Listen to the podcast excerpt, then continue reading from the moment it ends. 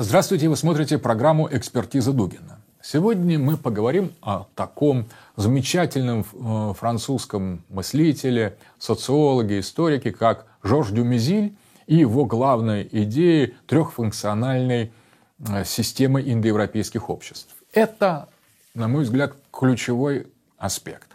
Индоевропейская цивилизация – это цивилизация, которая лежит в основе всего современного мира.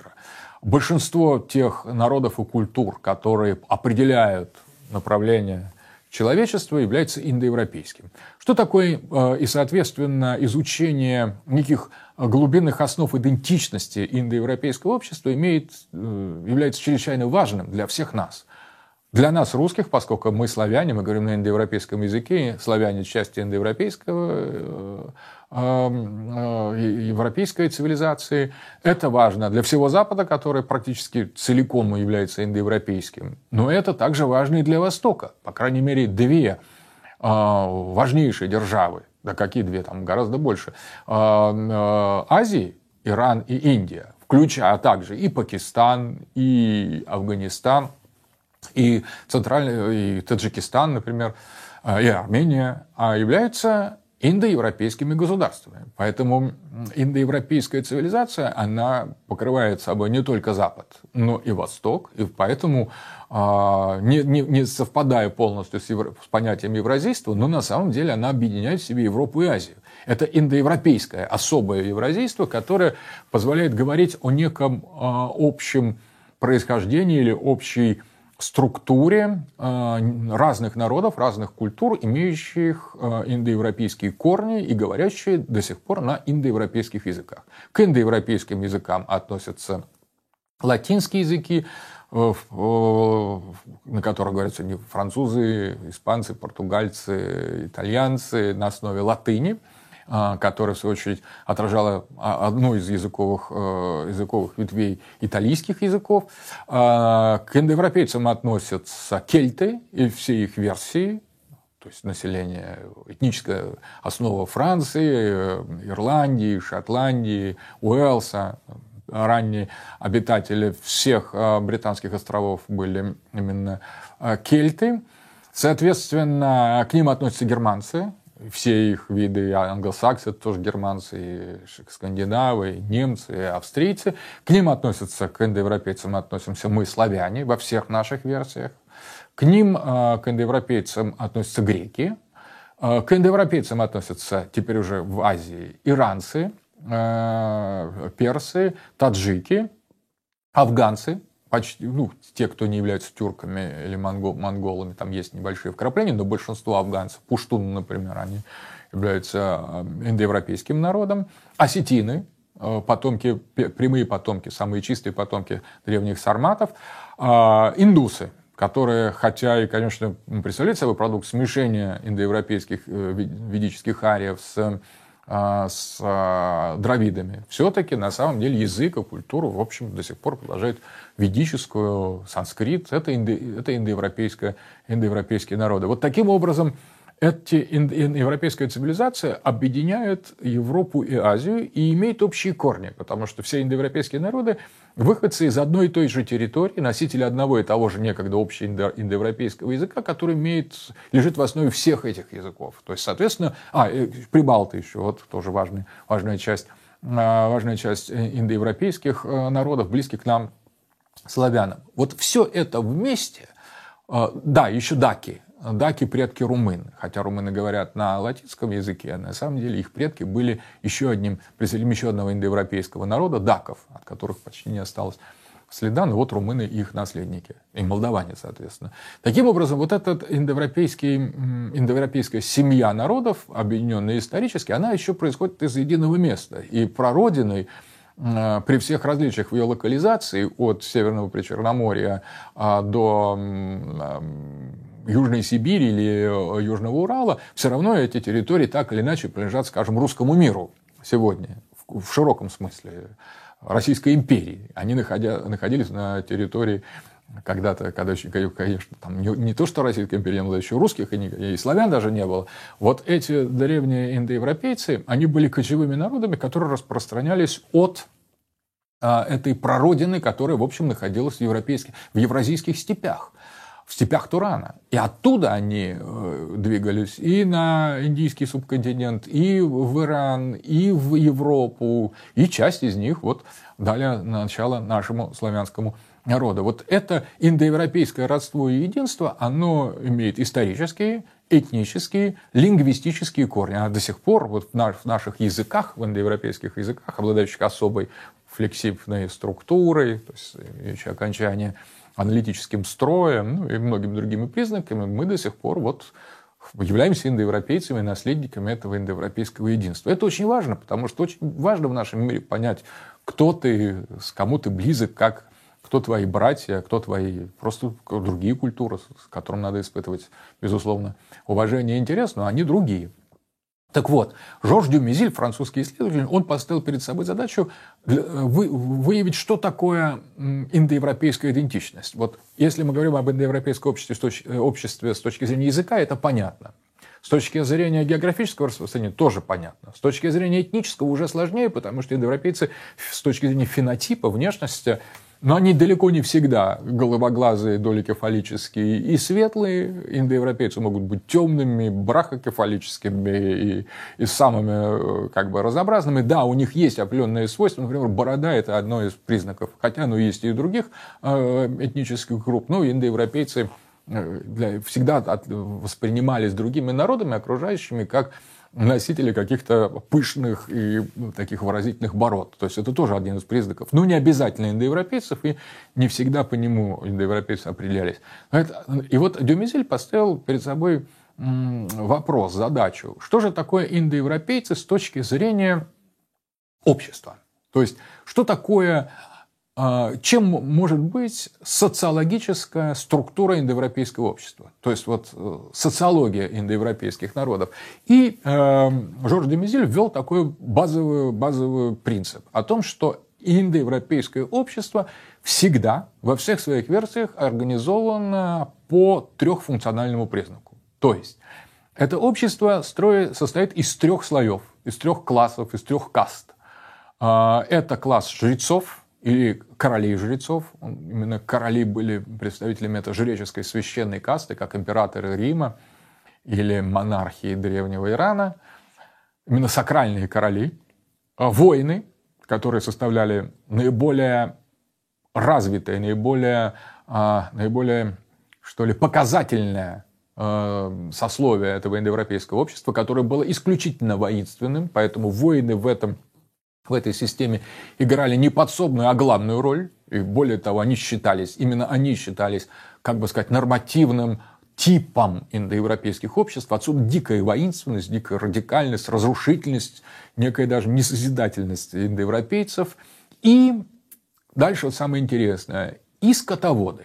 Вот скотоводы, кочевники, такие, которые при необходимости становились воинами, составляли третий, третью касту индоевропейского общества в его истоках. Когда предки индоевропейцев, еще не разделившись на отдельные народы, кочевали по территории Турана, вот тогда они представляли собой именно эти три типа. Священные э, жрецы, включая священных королей, воины и скотоводы, кочевники, простые скотоводы. Дальше, когда они стали смешиваться с другими культурами или переходить к оседлости, как правило, это совпадало, стало формироваться индоевропейское крестьянство, которое воспринимало идеологии индоевропейских обществ, язык, многие фенотип, какие-то определенные нормы, но становилось оседлым. Таким образом, вот этот класс и все это крестьянство входило исключительно в, третий, в, третий, э, в третье сословие индоевропейского общества. То есть трехфункциональное индоевропейское общество дополнялось в третьей функции крестьянством. Сохранялось жречество, сохранялось, э, сохранялось воинство, которое занимались только войной. А вот скотоводы, смешиваясь с крестьянами, они привносили тяжелый плуг, мужчин в качестве пахарей, использование коней и буйволов для пахоты, в то время, когда доиндоевропейские крестьянские общества ча- чаще всего обрабатывали землю мотыгой, и э, это было делом женщин. Вот с приходом индоевропейцев приходит патриархат и трехфункциональная система. Дальше Дюмезиль рассматривает с точки зрения трехфункциональной модели, ну, ярко представленной в индийском обществе, например, где есть три главные касты дважды рожденных. Это брахманы, жрецы, кшатрии, воины и вайши, земледельцы или хозяева, то есть некие свободные, свободные сюда и торговцы, и производители, и ремесленники, и крестьяне. Самые главные крестьяне. Так вот эти три типа в Индии, три касты дважды рожденных в Индии, они до сих пор сохранились как часть вот этой трехфункциональной системы. И во всех остальных обществах Дюмезиль также индоевропейских выискивает, определяет, идентифицирует во всех, без исключения. Вот очень опираясь, например, на осетин. У осетин в нартском эпосе сохранились эти, этот тип, трех типов нартов.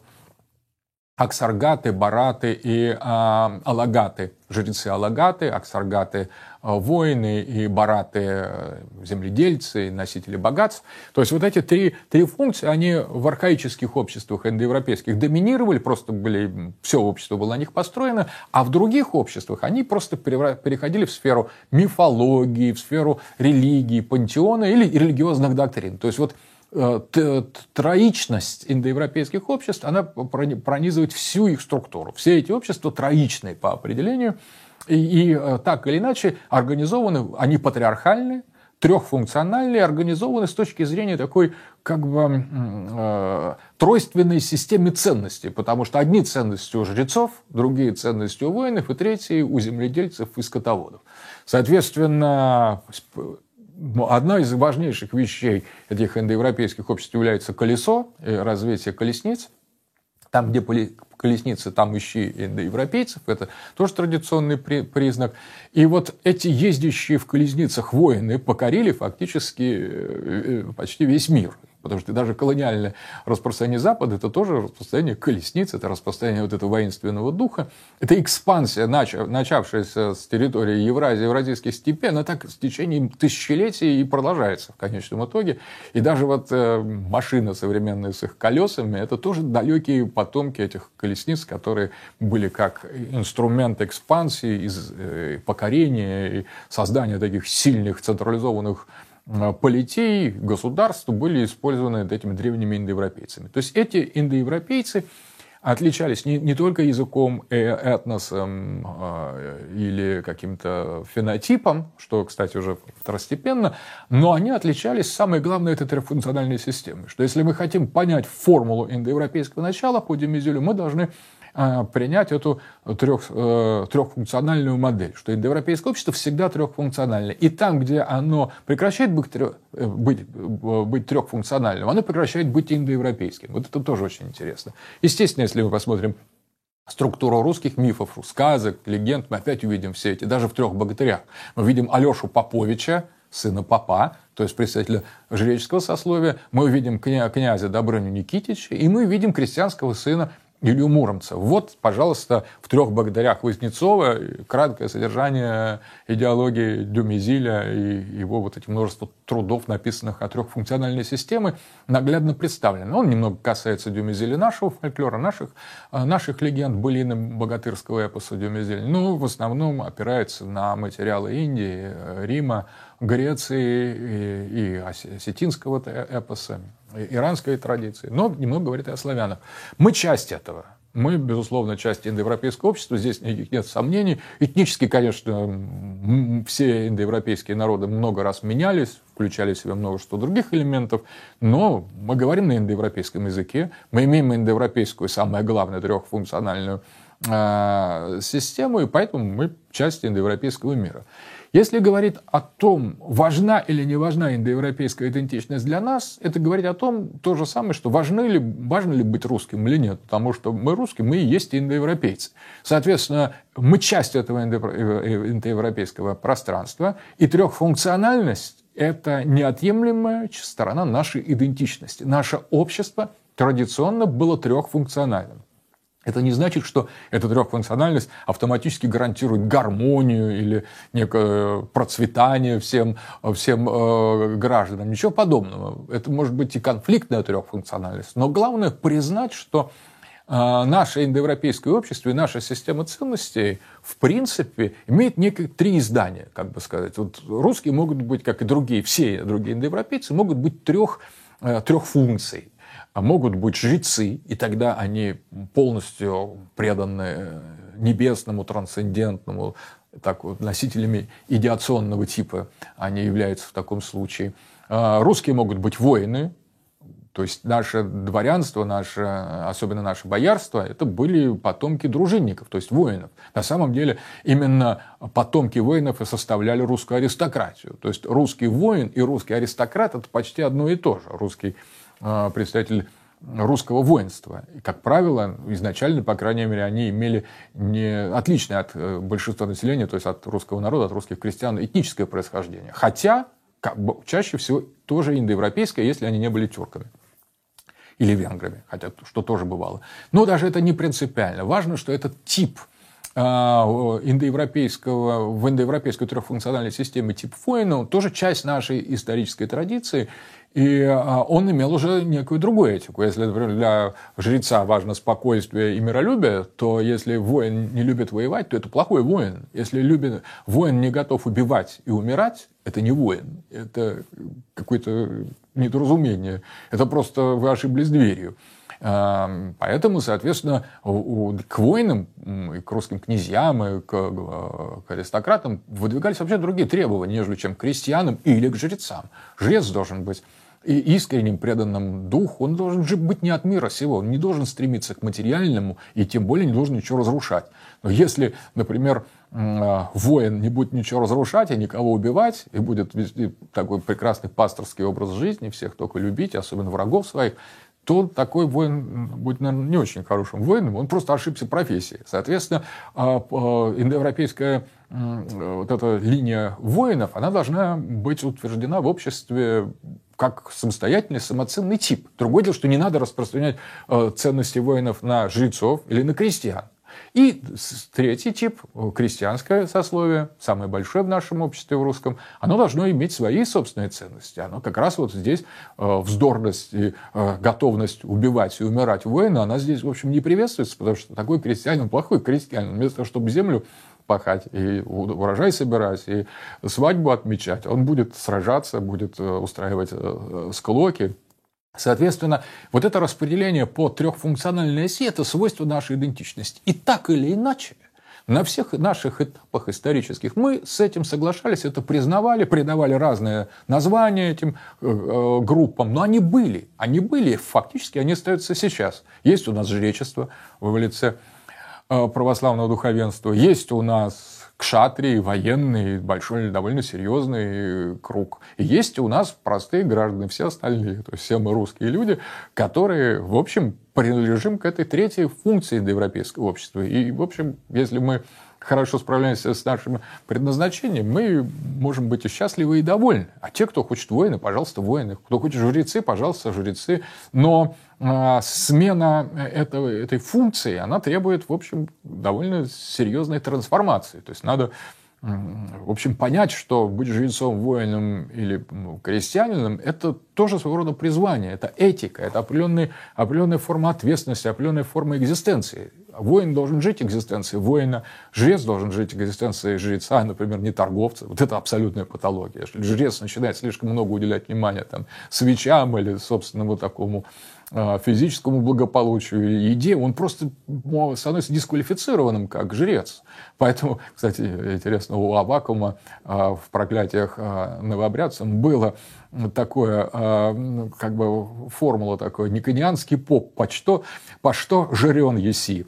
Что же ты так жрешь? Вот это вот, по что жрен, жрен еси, это действительно в каком-то смысле отражает этику жреца. Жрец должен быть худой. Почему он должен быть худой? Ну, потому что он не должен много есть, потому что много есть для другого. А вот крестьянин, если у него будет так, излишние телеса, ничего, значит, он работает, большой урожай собирает, это нормально. А воину тоже не, нельзя быть слишком толстым, потому что он не сможет воевать тогда, он будет каким-то трусоватым, не сможет ни биться, ни, а, ни, ни бежать при необходимости с поля боя. Его догонят и, и убьют, потому что отступать тоже надо с достоинством, кстати, как Сократ учит в пире. В любом случае, а крестьянин должен следовать своим собственным, собственным этическим принципам, и даже внешний вид у него должен быть соответствующий крестьянский. Вот эти три функции индоевропейского общества, Если мы откажемся от них, то мы откажемся от нашей индоевропейской природы больше даже, чем если бы мы отказались от языка или изменились внешне. Утратив трехфункциональную систему, мы утратим наши индоевропейские корни. Соответственно, наше славянство мы утратим, мы нашу русскость утратим. Мы утратим что-то гораздо большее, даже нежели язык или культура. Мы перестанем быть самими собой. Поэтому вот это социологическое измерение индоевропейского общества, оно чрезвычайно важно. В новое время в Европе от него э, программным образом при капитализме и при доминации буржуазного сословия стали отказываться и постепенно утратили европейский логос, потому что европейский логос – это часть индоевропейского логоса, и, соответственно, он может быть самим собой только в случаях сохранения, пусть видоизмененной, каким с новыми именами, трехфункциональной системы. Мы вслед за Европой тоже, в принципе, номинально-то отказались, а вот буржуазная демократия, которая у нас царит, по крайней мере, номинально, ничего с этим общего не имеет. Но какие-то элементы все-таки в нашем обществе, вопреки официальной, официальной идеологии, вопреки Конституции, можно сказать, сохранились. Все-таки у нас вот это, мы ближе находимся, мы не так далеко пали. Так глубоко пали, как другие западные, по крайней мере, индоевропейские народы. Соответственно, если мы говорим о возрождении русского начала, русской идентичности, то мы не можем обойти эту трехфункциональную систему стороной. Мы в той или иной форме должны к ней вернуться. Другое дело, что, конечно, не должно быть кастовым обществом, это и не характерно для нас, как в Индии, например, но определенную сословность именно по, по как бы по призванию. Сословность не потому, что вот как бы мы плохо, хорошо быть э, воином, а плохо быть крестьянином. Да нет, хорошо быть самим собой. Вот на чем основана эта трехфункциональная система. Если ты крестьянин, ну будь собой. А вот если ты не воин, не крестьянин и не жрец, то лучше бы тебе вообще было бы не рождаться. Потому что ты не индоевропеец, ты просто некое недоразумение. Вот как бы особенно торговцы, менеджеры, работники услуг. Это, у, у, у, у таких людей, у таких профессий нет места в индоевропейском контексте. Вы никто, фактически. И даже если вы разбухли в эпоху этого как бы недоразумения, которым является наш период истории, это ничего не значит. Вы все равно никто. Вам даже возвращаться негде. Вы обречены на то, чтобы быть невротиками. Настоящий индоевропеец, настоящий русский человек, он обязательно должен быть кем-то. А для того, чтобы быть кем-то, ему надо быть либо жрецом, либо воином, либо крестьянином. Тогда мы можем сказать, вот у нас есть наше «я», мы к нему идем. Хороший крестьянин – это счастливый крестьянин, это устойчивый крестьянин, это православный крестьянин, патриот. Вот это понятно. Крестьянин, крестьянин – человек. Воин – это другой, но тоже человек. Иногда гораздо более яркий, бодрый, но и более опасный одновременно, потому что воин, он и должен быть самим собой всегда. И жрец – это уже как бы почти ангел, это уже совсем замечательно. Монах, жрец – это высший тип человека. Он самый прекрасный, самый чистый, самый светлый, образец для подражания всех остальных. Но если мы ни то, ни другое, ни третье, то мы оказываемся за пределами индоевропейского общества. Мы, вых... мы теряем нашу, наш, на, наше место в индоевропейской идентичности. И как бы мы ни, ни кричали, что мы русские, мы славяне, мы те такие, если мы славяне и русские вне этой трехфункциональной модели, то, простите, но мы не славяне. Мы какой-то симулякр, мы модерн, мы буржуа, там, мы кто-то еще, отребье.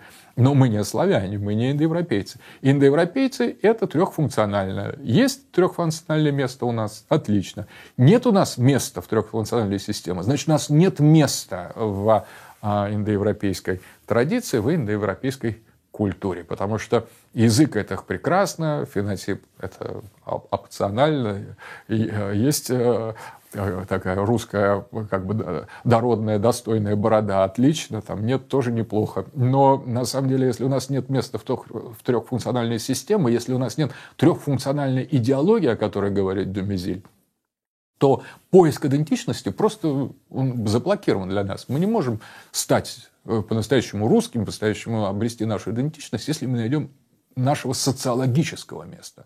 Поэтому вот бедные жители городов ну, должны смириться, что если вы хотите быть русским, вам надо возвращаться на землю. Об этом мы еще неоднократно будем говорить в экспертизе Дугина, в других программах, в других текстах, потому что на самом деле русский человек без земли это на самом деле не русский, а может быть даже и не человек. Земля – это наша стихия, это наш, форма нашего бытия. Это не просто то, чем мы обладаем или возделываем, чем мы кормимся. Земля – это русская тайна. Поэтому, соответственно, оказавшись в этих бетонных, бетонных концлагерях, в этих городах, мы теряем, стремительно теряем свое собственное «я». И просто так вот обрести его волонтаристским образом, даже при всем желании, благородном желании стать русскими снова, вернуться к нашим корням, без земли мы этих корней не получим. Корни на асфальте не растут. Всего доброго. Вы смотрели экспертизу Дугина о трехфункциональной системе, трехфункциональной идеологии индоевропейских обществ по Жоржу Дюмезилю.